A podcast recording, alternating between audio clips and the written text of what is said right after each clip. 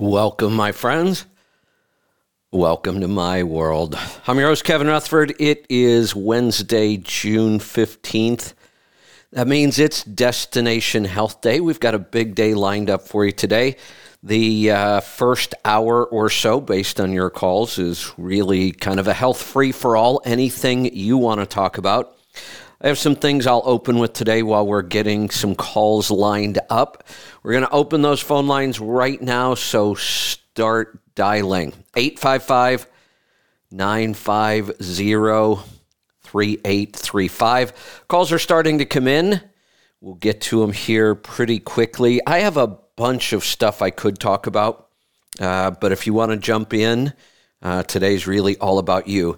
After the free for all, Lauren will be joining me for After Hours with Kevin and Lauren. We'll be doing another case study today on anxiety and depression. We're seeing a lot of that. So we're going to talk about that today, give you a real case study and somebody we're working on. And then after that, we'll go live on healthytribe.com. Uh, Lauren will be on video. I'll be in the chat, and we'll be taking uh, all health questions there as well. So, lots of opportunities today to get your questions answered. Jump in and join us. 855 950 3835. So, I've talked about some of these things on and off over the last couple of years, but kind of looking at the big picture now, and there are some pretty clear patterns that are starting to set up. And I, you know, you don't want to think the worst, but at a certain point, it's hard not to think that somehow this is designed this way, that these aren't accidents or coincidences at some point, and I think we're at that point, it's hard to look at this and say, is something else going on? So, what are we talking about? Well, the food production facility fires. I did an open on this a couple weeks ago. I went through a list of 20 some that I did follow up on to make sure that they actually happened. So it wasn't just somebody making up this list. I I got a list. I followed it up. I found all the news reports on each one. They were all legitimate fires. Now, none of them were claiming that it was, you know, arson. It's, some of them clearly are arson. We haven't caught anybody yet. Um, there seem to be a lot of excuses and reasons, but these numbers are unusual. We shouldn't be seeing this many. Then I started noticing that we're also seeing uh, a lot of food recalls. Now, again, these happen all the time. I'm pretty aware of these. I have uh, news alerts that make me aware of these because it's something I'm interested in. So I've been watching food recalls for years. I know about how many we have every year, and all of a sudden we have way more than we used to food being recalled because of uh, contamination, and it's hurting and killing people. We have a couple outbreaks of um, hepatitis from foodborne contamination, and hepatitis uh, can destroy your liver. So this isn't a matter of, you know, you just get a little bit of food poisoning in a couple days, you're fine. Some of these things are pretty serious, and there's a lot more of them than we are used to seeing. Then we have just plain shortages. And the newest one, you know, obviously shortages of baby formula. That's pretty important. Did we wake up in some third world country that can't even feed its own children? This is just awful, honestly. And now, now I read this morning the next shortage they're predicting insulin. This could get ugly. Type 1 diabetics absolutely have to have insulin to live. Many type 2 diabetics have gotten to the point where they have to have insulin to live. Insulin prices have been all over the board, but now we're actually talking about insulin shortages. If you know of somebody who is dependent on insulin, I would make them aware of this, and I would also let them know that there is a way of eating and living that for a type 2 diabetic, you could eliminate the need for insulin completely. You would not be bothered by this shortage if it turns out to happen.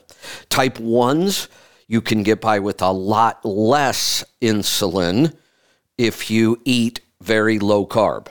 So there is something that people can do to help themselves during this shortage if it occurs. But most people don't realize that or know that. So um, this is a place where you could be a lot of help to some people. So keep that in mind. Uh, and then obviously, food price inflation. Prices of food are just insane. I normally don't look at prices at the grocery store. I typically just tend to buy the best quality food I can get, and I just realize that's an expense I'm going to pay, and if I have to sacrifice somewhere else, I will. But I've been paying attention to food prices just because they're so shocking. Now, there's something you can do here, and it's good in a lot of ways. Start supporting local companies and local farms as much as you possibly can. And in the past, I've talked about that, and it's expensive. I get it. It's not that expensive anymore. I know places all over the country where I've been where you can find local eggs raised properly, just in somebody's backyard or on their farm, being raised properly. And I've seen those eggs go for three or four dollars a dozen. Now, a lot of people think that's expensive. You buy a pastured egg in the grocery store, they're seven or eight dollars a dozen. I have a local family here who'll sell me all the eggs I want uh, for four bucks a dozen. I always give them five because I think four is just too cheap but go find those places, support those local farmers. Um, it's summertime, farmers markets are starting up. Go out to farmers markets, make these connections. You can find these people at the farmers market, but that doesn't mean you can't build a relationship with them and just buy directly from them at any time. It's getting easier and easier to find meat like this, and the prices of the really healthy, well raised uh, produce and animal products are now almost in line with what you're paying at the grocery store. And you'll have a, a more consistent supply if you start building some relationships with local farmers or if you have the ability to grow some of your own food, maybe have a little flock of chickens, maybe raise some meat rabbits, those are all good ideas. I mean, I, would love for somebody to give me some reason why you shouldn't do things like that. There really are none. There are so many benefits to becoming more self sufficient around food. Um, I was going to do a garden update today. Um, I may save it for later. I've already got calls coming in. Um, so I'll hold off on that. But if you're interested in gardening, I can certainly help a lot. Um, don't have decades of experience, but I have a lot of recent, pretty intense experience. The last couple of years, I have really put a lot of time into reading, taking courses, learning, experimenting in the garden. Uh, I'm producing quite a bit of food on a pretty small area right now. So if you have any questions about that, we can certainly talk about it. I'm not going to go through my update right now. I'm going to get to some calls uh, first instead. Let me make sure I got to everything in the notes. Oh, a couple other things. Two other things. I'm just going to mention these. I may do show opens on them here in the future. There is a uh, a medical condition called sudden adult death syndrome sudden adult death syndrome. It's not new. Been around since the early 1900s, but it's pretty rare. We don't see this happen very often. And what when they would use this sudden adult death syndrome is anytime somebody over the age of 40 dies and we do an autopsy and we can't figure out why they died. It hap- excuse me, it happens once in a while we just have no idea. Why did this person die? We do an autopsy, we do toxicology screens, we do everything we can possibly do. We can't figure out why this person died. They assume that it probably has something to do with the heart, That is the assumption when this happens that something went wrong with the heart that we're not able to detect after death. We're not positive that that's what's happening, but we think it is. Well, here's why I'm bringing this up now. Like I said, it's been around since the 1900s. The numbers of people dying from sudden adult death syndrome around the world are through the roof. It's not a, a, little increase, it's a really big increase. All over the world, people dying, and we don't know why. We can do an autopsy, we can't figure out why. Those numbers have gone way up. Of course, we have to start thinking is it caused by COVID or is it caused by the COVID vaccine or possibly both? And I'm pretty sure that both have something to do with this. I don't know when we'll get access to the data to try to figure it out, but seems pretty clear. And we also know absolutely I mean, even the government doesn't dispute this. We have the data. The vaccine does increase the risk of heart issues, myocarditis, pericarditis. That's proven. Now, they try to suppress the numbers and make it sound better than it is, but we know that happens after the vaccine. The odds of that happening go way up. That's a heart issue. We think this sudden adult death syndrome is also a heart issue definitely something to keep an eye on. Like I said, I may do a, uh, a longer show on that sometime soon. Uh, something else, this, this one just makes me crazy. Um, genetically modified, and now I'm talking about animals, not just plants. It's bad enough when we genetically modify plants. And every time I talk about this, I'm going to get a bunch of emails from ignorant people and yes, ignorant is the correct word here. They will almost always have an agricultural background, and they will tell me that I don't know what I'm talking about, that there's nothing wrong with genetically modified. We've been doing it forever. They do it right on the farm. That is total bullshit. It's completely wrong, and it shows how ignorant these people are. I don't care if they have 120 years of living on a farm. Wrong is wrong. That is not what genetically modified is. That is selective breeding, hybridizing, cross pollinating. Um, we can even crossbreed certain animals. That's fine. That can all happen in nature.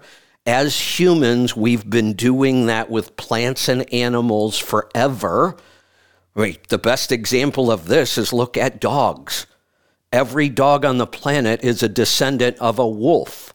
But look at them. How do you get a chihuahua and a bull mastiff from a wolf? But we were able to do that. That is not genetically modified. That is just selective breeding.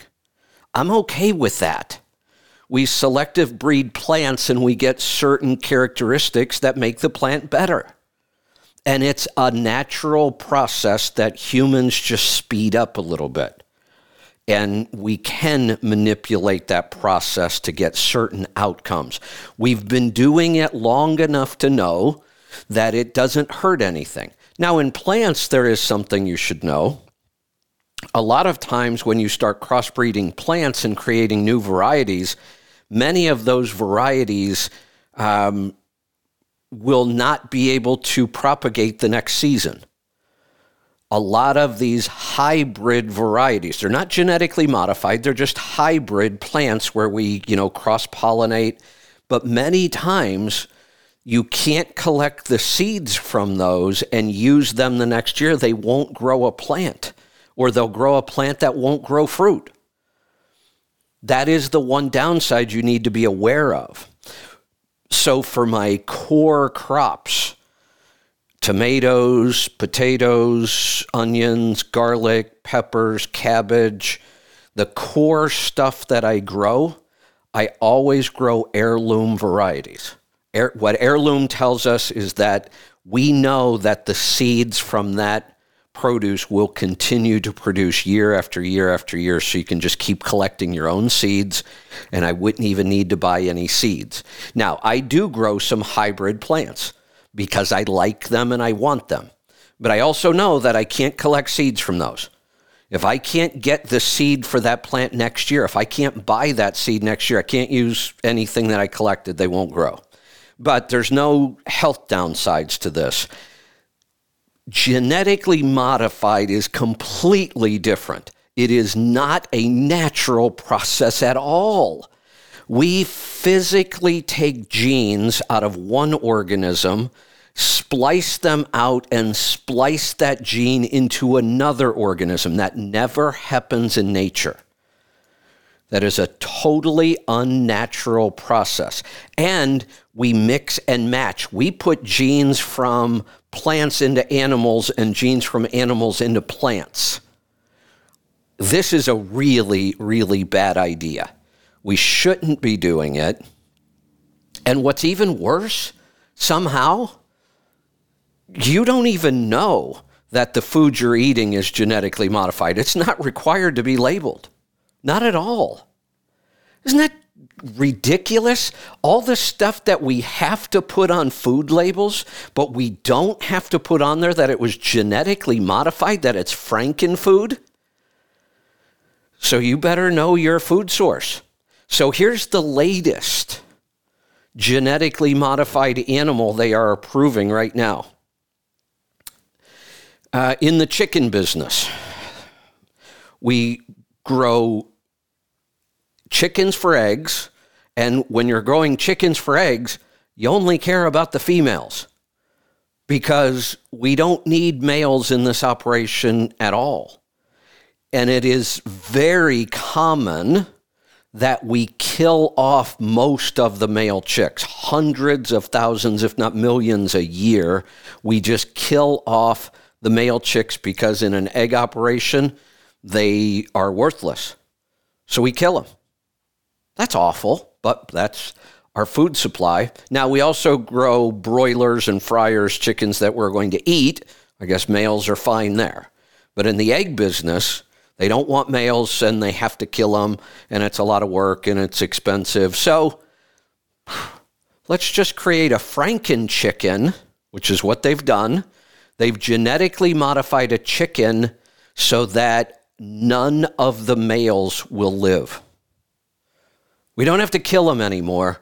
We've created a Franken chicken that will kill all of the male embryos unnaturally. None of the male embryos from these chickens will survive.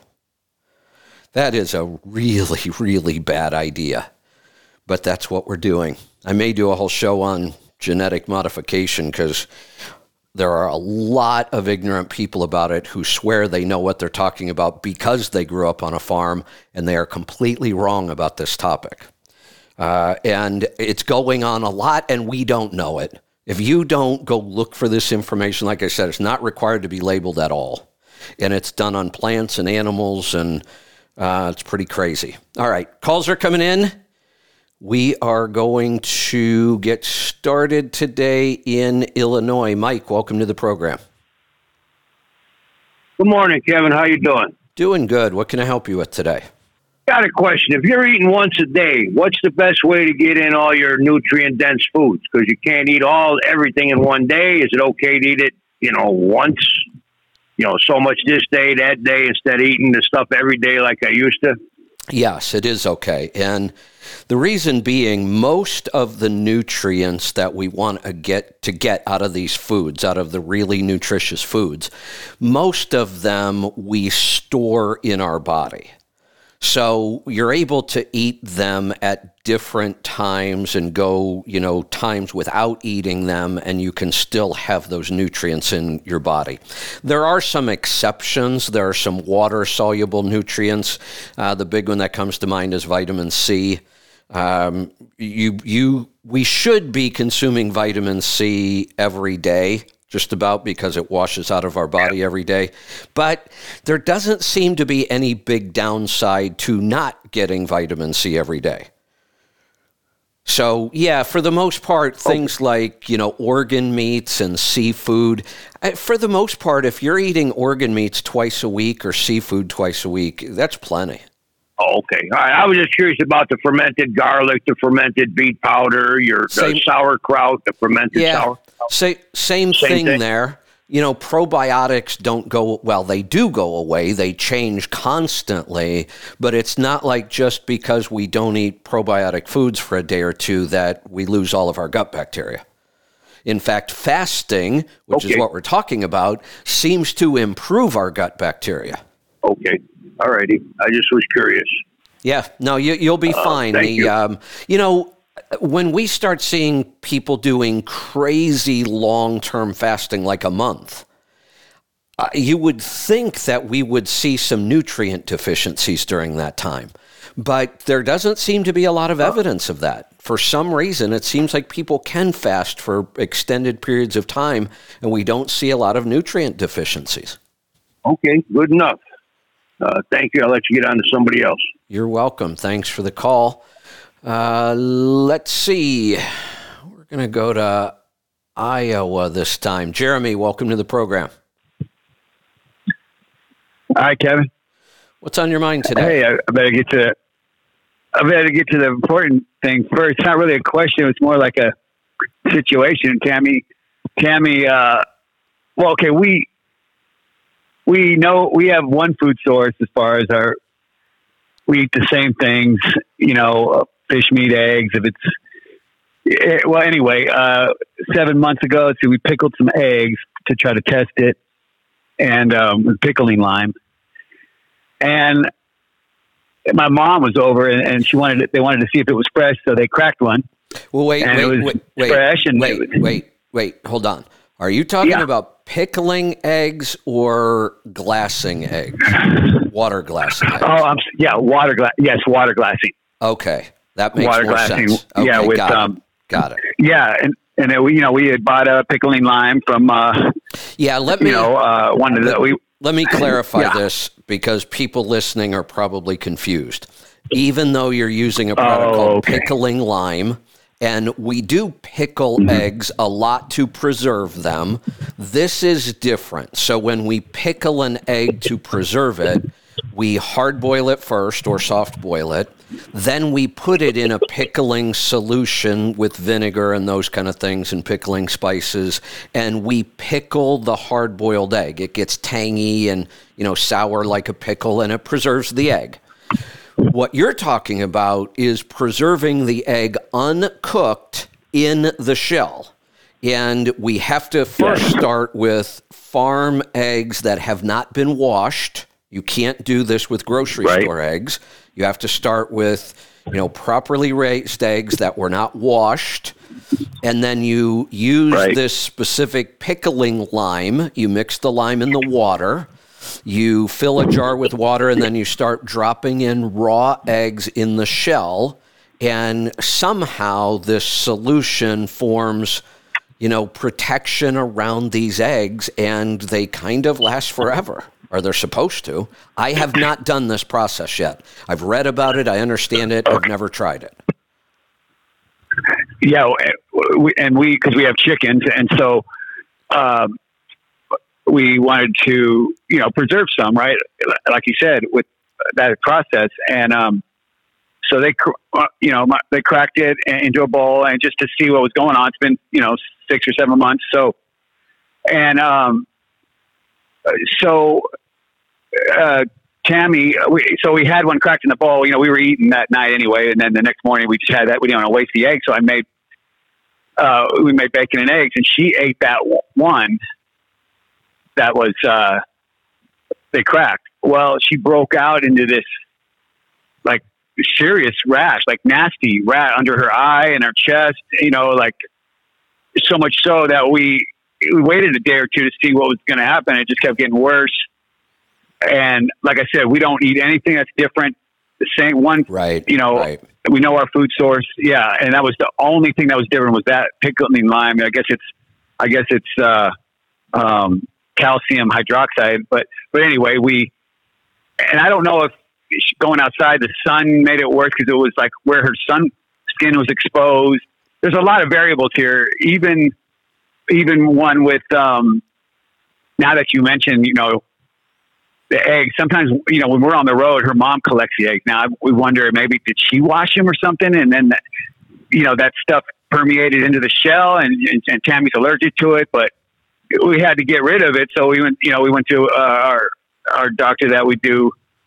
You know, sometimes does our labs, and, and she, he he gave her a shot of. Uh, of prednisone, yeah, because we had to get on the road and we we didn't know what to do. I swelled up and all that, but it's finally going away now. It took like a week, but uh, Did, did anybody yeah, else eat any yeah. of these eggs? No. Okay. So I, I, yeah, I gave yeah.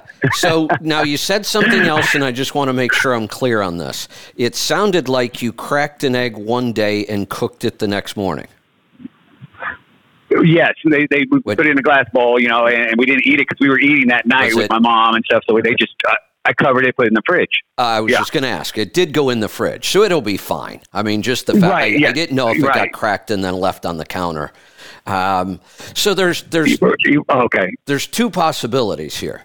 One, something Yeah. changed within the egg during that time that she's sensitive to, or two, she is actually sensitive to the pickling lime itself.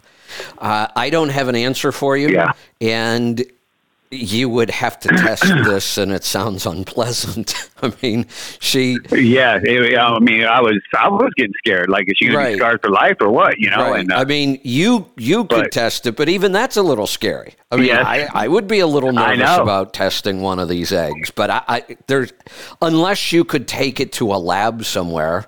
There are food labs around, and Right. you may take them to a lab and see if they could test for something. I don't know. Yeah, I mean, right. So we're. I don't know if we need necessarily to preserve them, and we, you know, uh, we we we use, make a lot of ice cream, a lot of uh, we eat them sometimes, but Right. I don't know if freezing them as well. You know, but we're going to look into it. So Yeah. It. it- anyway, you know, I, yeah, that was uh, I, I know, like I said, I've read a lot about the process. I understand it. I've thought about trying it so that, you know, the idea of preserving Yeah. eggs in their raw state is, um, I, I like that idea, but certainly. oh, they were fresh. They were like, Yeah. y- you know, either something went wrong here or she is that sensitive to this product or I just don't know. Right. Uh, so anyway, and so isn't ketchup a wonderful thing? yes. I mean, I mean, it's like I I saw you canned a bunch of barbecue sauce and on on on Healthy Tribe, and I I make my own sauce too. You know, I but doesn't it seem like all we do is like jazz up ketchup That's to it. make barbecue sauce? Yes, that is the easiest way to make really good barbecue sauce is find a really good quality low sugar or no sugar ketchup. So there are two options that I Right. use. One is Primal Kitchen ketchup. It has no sugar at all.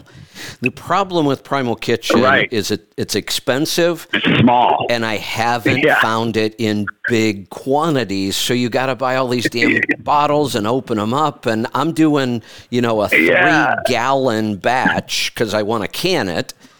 So I did find Portland ketchup, which is really clean. It's organic. It doesn't have any junk in it. It does have a little bit of cane sugar.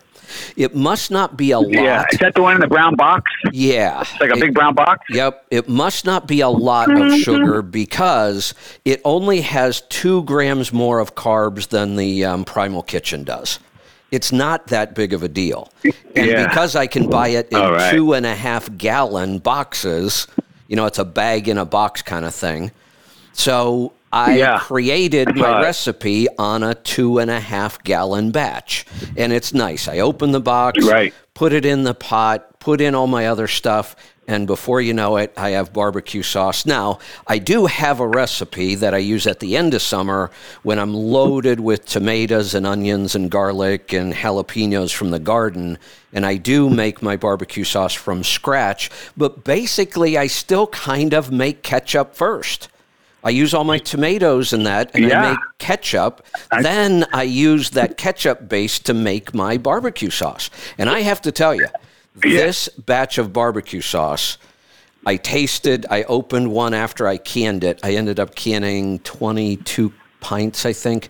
Um, I opened one up. Wow. This is the best barbecue Yeah. sauce I have ever tasted in my life. This is my best batch All ever. right. Uh, it is so good. I wish I could just market this stuff and sell it. I could, I guess, but uh, that's a, that's a big Yeah. project.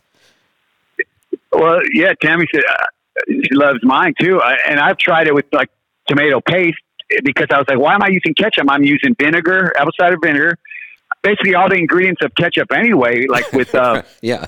um, yeah, you know, just some distilled vinegar, you know, and uh, I mean, I'm sorry, I mean apple, cider, cider, vinegar, right. and you know, Worcestershire, a, a little, a little Worcestershire, you know, and then of course the tomato stuff. But then I was like, all I'm doing is make adding exactly the same ingredients. I use. just, um, just more apple cider. I use ketchup, right? Right. And, and I don't use any added sugar. I I um I add like garlic garlic powder and onion salt, and I use uh, blackstrap molasses.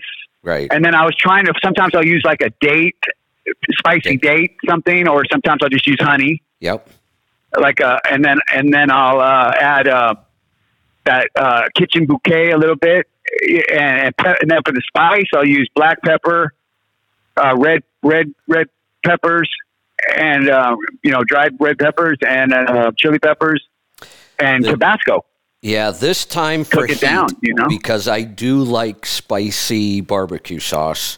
Um, this time for heat, I used habanero, and habanero, the flavor of Oh, yeah. habanero really, really seemed to kick up the flavor of this barbecue. Now it's hot; it's got some heat. Okay, That's the way I like mine. But the flavor is just incredible, and I let it cook down all day oh, long. maybe I'll try that. Yeah, I just put it on a low Yeah. simmer, the big pot, let it cook down all day long. So it's really, you know, rich and thick and tangy and smoky, and it's got the heat from the habanero. Yeah, and right. I, I'm ready just to drink this stuff. It's so damn good. Right. Hey, uh, thanks. Thanks for uh, you know doing the introducing us to the X three bar and all that. Because uh, man, where else can we you know do all the you know big lifts out here on the road so easily? You know, deadlift, squat, you Yeah. know, chest press, all that. And uh, I didn't know if you you know if X three makes a shorter band, but I found a company that maybe if you, you might have heard of it. It's called Serious Steel, but they make the bands that are I mean, I, but in a shorter, they make a 32 inch, which, I, mean, and the quality is pretty similar. So I got some of those, but I didn't know if you knew about it. No, I didn't know about that. What's the name of the company? Because I will check those out. Because Um, that is the biggest problem yeah. I have with the X3 bars. I'm so damn short. My arms are so short that uh, I Me do, too. I do struggle with those bands. I would love to have. Now, here's the thing: Do they feel when you're doing the workout? Do they feel like the bands from the X3? Because that was the real secret. I've tried band systems before and I hated them. Yes. Right. I know. And, uh, so I've ordered, you know, before X3, I was using some bands that were kind of similar with thickness and the material, you know, from China, you know, and, um, no, these are going to be like right there. Like, you know, Okay. if you had, if there was no X3, these would be them. Yeah. What's the name of the company? You know, they, uh, Serious Steel. Serious Steel. Okay, I'm gonna. and I went ahead and yeah, and I went ahead and ordered uh, the whole yeah yeah. You know, I went ahead and ordered the. They're so short. I left the black one at home because I was like, oh, I'm not going to get tempted to use it yet because I, I want to build up my strength on these shorter ones. Um, yeah. So anyway, check it out. We'll do. We'll Let me know. Thank you. All right. All right. Thanks Yeah. for the call. Great stuff. Uh, I did post my um, barbecue sauce recipe on um, healthytribe.com. So, and it's a big batch. So, I, it's a, you start with two and a half gallons of the base ketchup. It ends up being uh, a little over three gallons total. And then I cooked it down. So it probably ended up back at about two and a half gallons again, or pretty close. Uh, and then I canned it. I got 22 pints but I put the recipe up there, and this is my simple recipe. Uh, basically, I can give you all the ingredients right now. It's really simple. It's the ketchup, low sugar or no sugar. The two brands I've found are Primal Kitchen and Portland ketchup. So the ketchup, raw apple cider vinegar, and I use organic everything. Um, unsulfured molasses, blackstrap molasses, unsulfured and organic. And I even put links so you can go find all these products as well. Um, so it's the ketchup, apple cider vinegar, the blackstrap molasses. Uh, I do use liquid smoke, and no, liquid smoke is not fake. It's actually real smoke. Uh, that's that is the base recipe, and if you just mix those things to taste, you know, I do put quantities in this time. I normally don't, but I did when I when I made this batch. I measured everything so that I would know, and I'm glad I did because, like I said, this has been my best batch so far. But that's it. Now you can jazz this up a little bit without getting complicated, but that that is a really simple way to make a good barbecue sauce. I did use some onion, salt, garlic powder, and then I used some uh, habanero sauce to create the heat. That's it. You mix it all in a pot. Uh, you let it simmer down. It gets thicker. It gets nice and rich, and then you can it. Super easy. And you can water bath can uh, barbecue sauce in just 20 minutes. 20 minutes in a water bath canner and you're fine, or 20 minutes in a pressure canner. I used both. Uh, I was able to do 22 pints in one batch. I got 18 pints into my pressure canner. That's why I like to use it because I can get so many, I can double stack in there.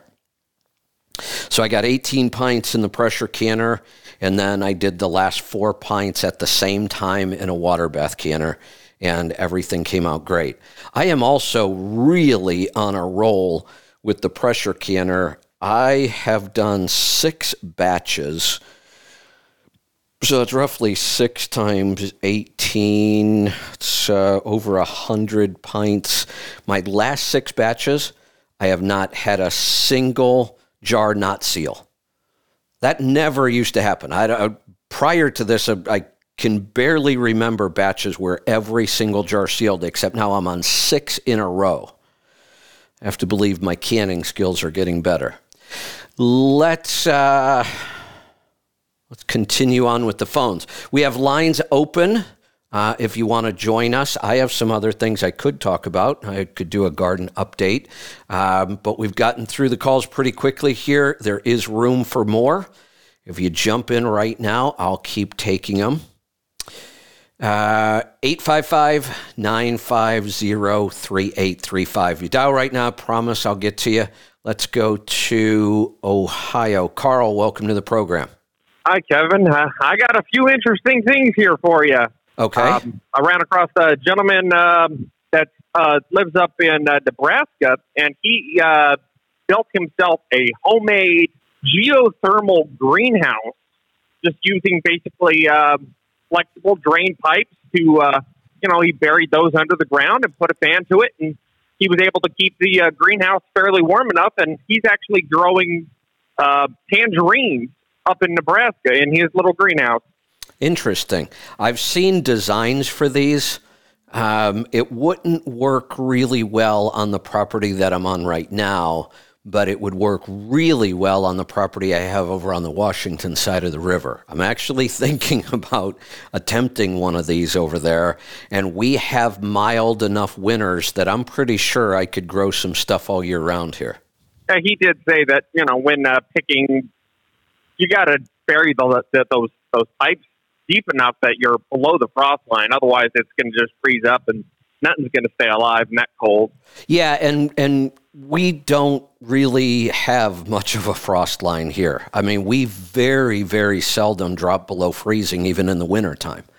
I mean, when when we get snowstorms here and we do, it'll be like 28, 29, 30 degrees and you really just don't get deep frost when you have weather like that. So we, we have really, really mild winters here. And I have looked at this, and there are several different designs you can use. And I believe that I could probably uh, continue growing some things all throughout the winter if I were to build one of those. Yeah, I live down in Arizona. I've been thinking about doing that myself because you know we would also keep it cool enough that I could keep fruits and vegetables Exactly. going because Yeah. that sun in Arizona just kills it. Oh yeah, I mean, I, I can remember trying to garden in Florida, and some things grow fantastic in that climate, but other things you really, really struggle to grow because it's just too hot. And some of the other things I ran across is uh, I ran across a, uh YouTube video of a gentleman. He was uh, canning butter. Yeah, um, canning butters is actually a thing. Uh, I've talked in the past. I buy canned butter. That's some of the best butter I have ever had in my life. It comes from New Zealand, and New Zealand has some of the cleanest environments, and cows have always been grass fed forever in New Zealand. Um, they make a butter called Red Feather, is the brand, and I buy it by the case.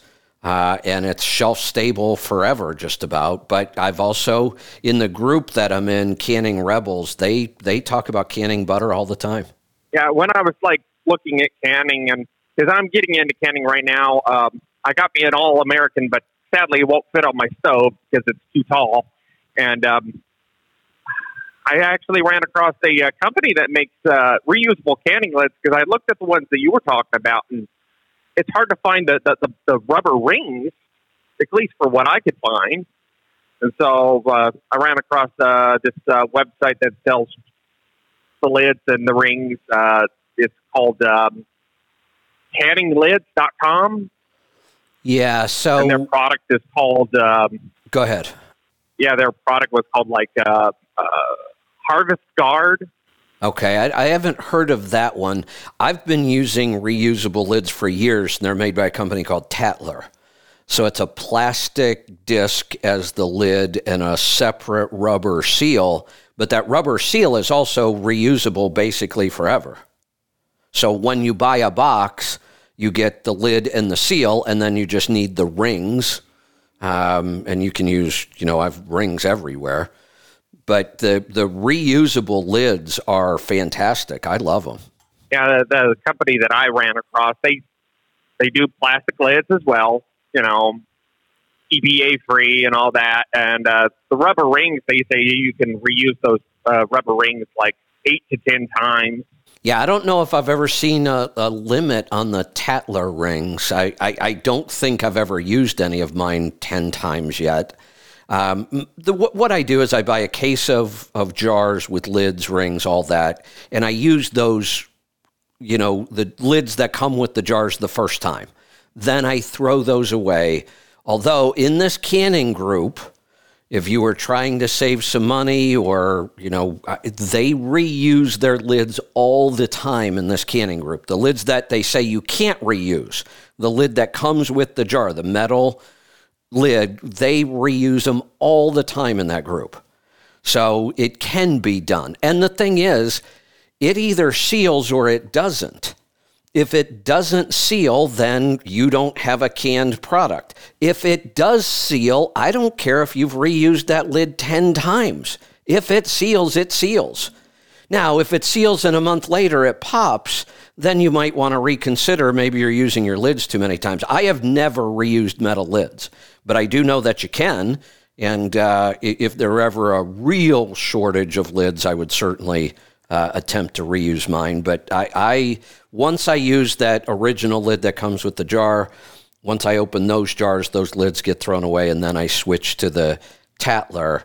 But I have so many lids that I doubt that I've used any of my Tatlers more than maybe four or five times. Uh, quick uh, change of subject. Um, I actually uh, just got done doing my uh, my first official batch after uh, doing a starter batch of uh, the uh, L. reuteri yogurt, and um, uh, I, I heard that it, you got to restart over on the bacteria after you ran it through a few times, or is that true, or do you just keep going with what you got? Um, the last time I checked, I think I remember reading that Dr. Davis had used his bacteria over a hundred times. He never he did a hundred batches without going back and buying any new bacteria. He just kept reusing his. Yeah, my second batch came out pretty good. It, it does have a little bit of clumps in it, but it, it's not too bad. Uh, my wife, she she loves the heck out of it.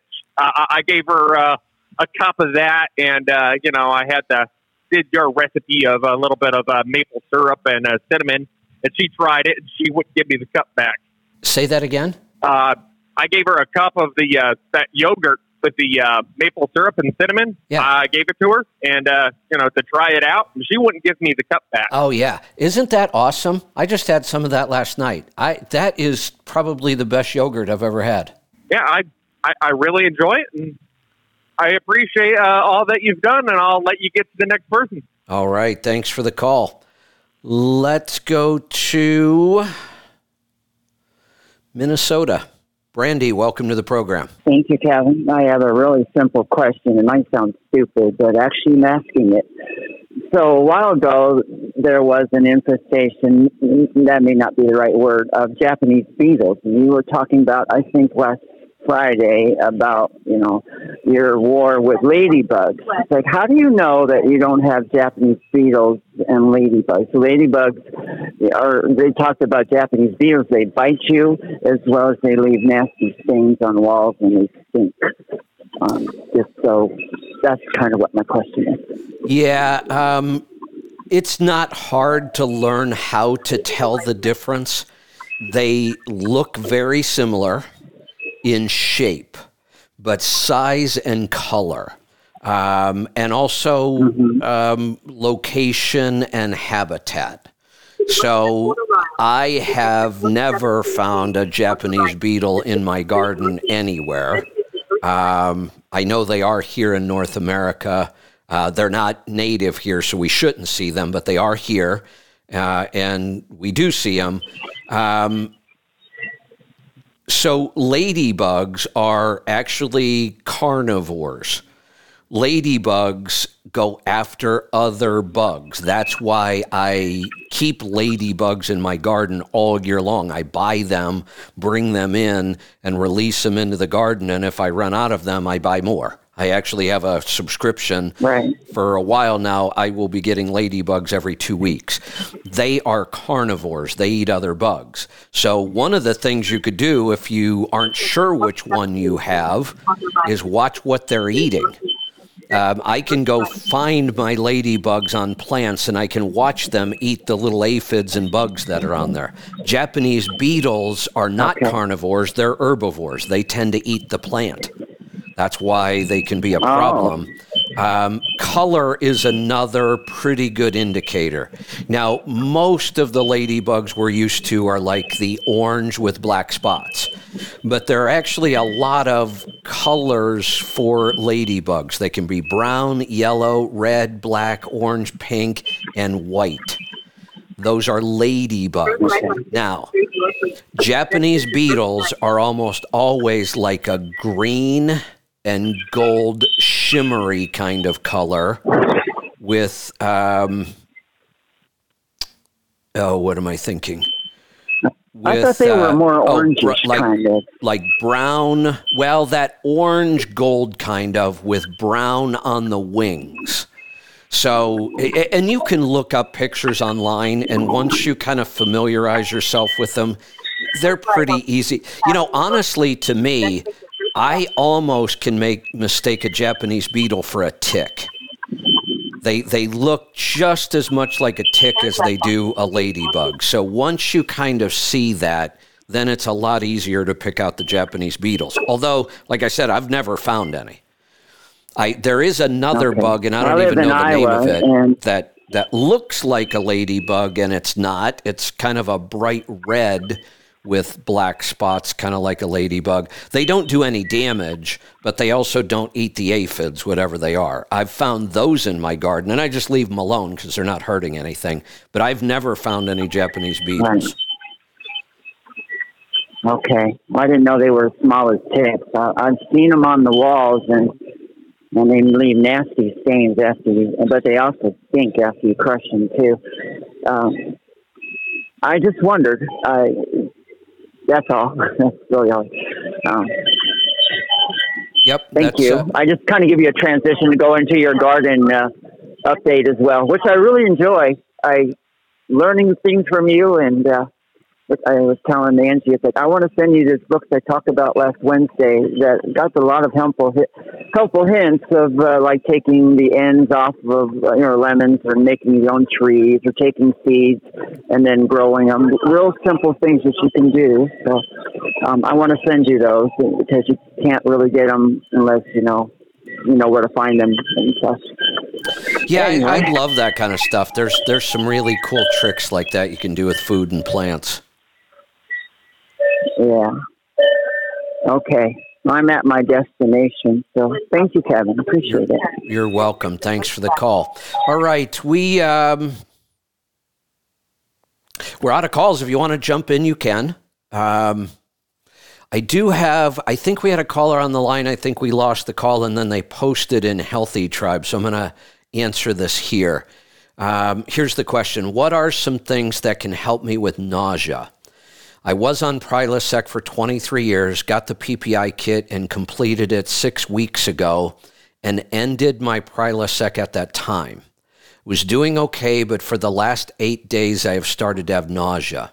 The only two things that would help that I've found so far are Pepto, Pepto Bismol, or eating a slice of white bread. I know that's a no no, just trying to get relief. Thanks. Um, I I'm pretty sure I know what's going on here. So after being on Prilosec for 23 years, um, are you may need to do another round of the PPI kit.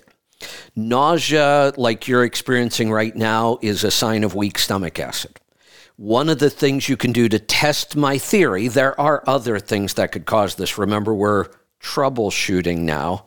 I'm reading a book right now about troubleshooting. That's pretty awesome. So we're troubleshooting, and the most likely reason for this and the easiest one to test, so that's where we're going to start first, is low stomach acid. So if you have any of the um, hydrochloric acid left over, or if you have any supplements with hydrochloric acid in it, um, right before you eat, take a couple of these, maybe two, depending on the strength um, you want to get a pretty good amount of hydrochloric acid in and see if that works. And if that works, then you may want to consider just doing one more kit. I have had instances, one case I can remember, somebody had been on PPIs for over 30 years, I think. We had to do three kits. They would do a kit, they would feel better. A couple months later, some of the symptoms would start coming back. We could also look at are you getting the proper nutrients you need to produce your own stomach acid? Nutrient deficiencies in your diet could cause that to come back. So you could experiment yourself with some hydrochloric acid. If the hydrochloric acid works, you could then do another kit if you want and see if that eliminates the problem and if it stays away. If it doesn't, then you could do a one on one and we could explore whether or not you have some nutrient deficiencies or not. But you could also experiment with this on your own. Let's uh, let's go back to the phones. Let's go to Georgia. John, welcome to the program. Uh, so I talked to you before uh, about my uh, blood pressure and the fact that I've been carnivore for a few months. Yeah. Um, well, I ended up going to the doctor to get on blood pressure medicine. Um, you know, hopefully, in the future, I'll be able to get back off of them. But I did want to say, my doctor did a blood test on me last month, and I've been carnivore for almost seven months. And he told me that my good cholesterol is 45 and my bad is 67. So there's no such thing as bad cholesterol. Well, no, I guess not. But I've never even thought about having my cholesterol tested until he wanted to test my blood. So what what what did but, he I mean, want? So after he tested and he saw the numbers, what does he think you should do? He he told me that my he said continue to carnivore. He said my numbers are perfect. Excellent. Good even though he called it bad cholesterol. And, and I know 99% yeah. of the people out there still call it bad cholesterol, but we, we should probably stop doing that. But I'm glad that he looked at it. He understands it enough to, to see that a carnivore diet actually improved your cholesterol. Yeah, and you know he wasn't. He didn't agree with my carnivore diet, but he also said to me that he would rather me eat to where I'm losing weight than eat, you know, whatever I want and gain weight. So, well, uh, exactly. That's a really good sign. I'm glad he at least sees that. You know, my question would be when he says, I really don't like the fact that you're eating a carnivore diet, my question would be, why? Tell me why. Explain why you think this is bad. Yeah, you know, I, I didn't go that far into it. I didn't want to get into a big debate with him. You know, Yeah. but Yeah, it's a. um, So, yeah, I'm glad he didn't try to push a statin on you. he actually did Oh, uh, when of I course he first, did. the first time I went to him. Yeah, before I before he ever even tested my blood, Oh, boy. I just never filled the prescription. yeah. Oh, I never well, filled good. it. Oh. Good. Yeah, I just did the the two blood pressure medicines that he gave me. Um, I do have a question about the blood pressure um, stuff. So I'm on valsartan, Okay. um, and uh, I'm by what I'm reading is uh, that it will flush salt out of your system. Which is a bad idea. So, yeah. So should I increase my salt intake? Do you think, or So, what's the other drug that he put you on? Lisinopril? No, I told him I wouldn't take lisinopril. My brother takes that, and he coughs all the time, and I, I didn't want to go through that. Um, the other one, I don't even know how to pronounce it. It's called Metro. Okay. It's M E T O P R O L O. yeah. Yeah, this is another common one. And and that's not a big deal. It's a fairly mild drug. I don't worry too much about that one. Um, if you so did you when you weren't taking high blood pressure medication, were you checking your own blood pressure? Yes. And what were your numbers was- average? About 180 over 100. Wow. Here's what I would recommend, strongly recommend.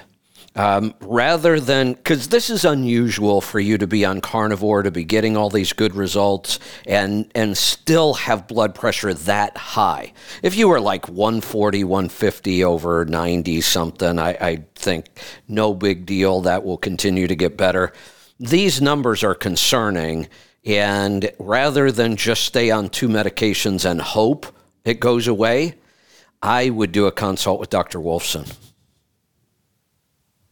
Dr. Wilson.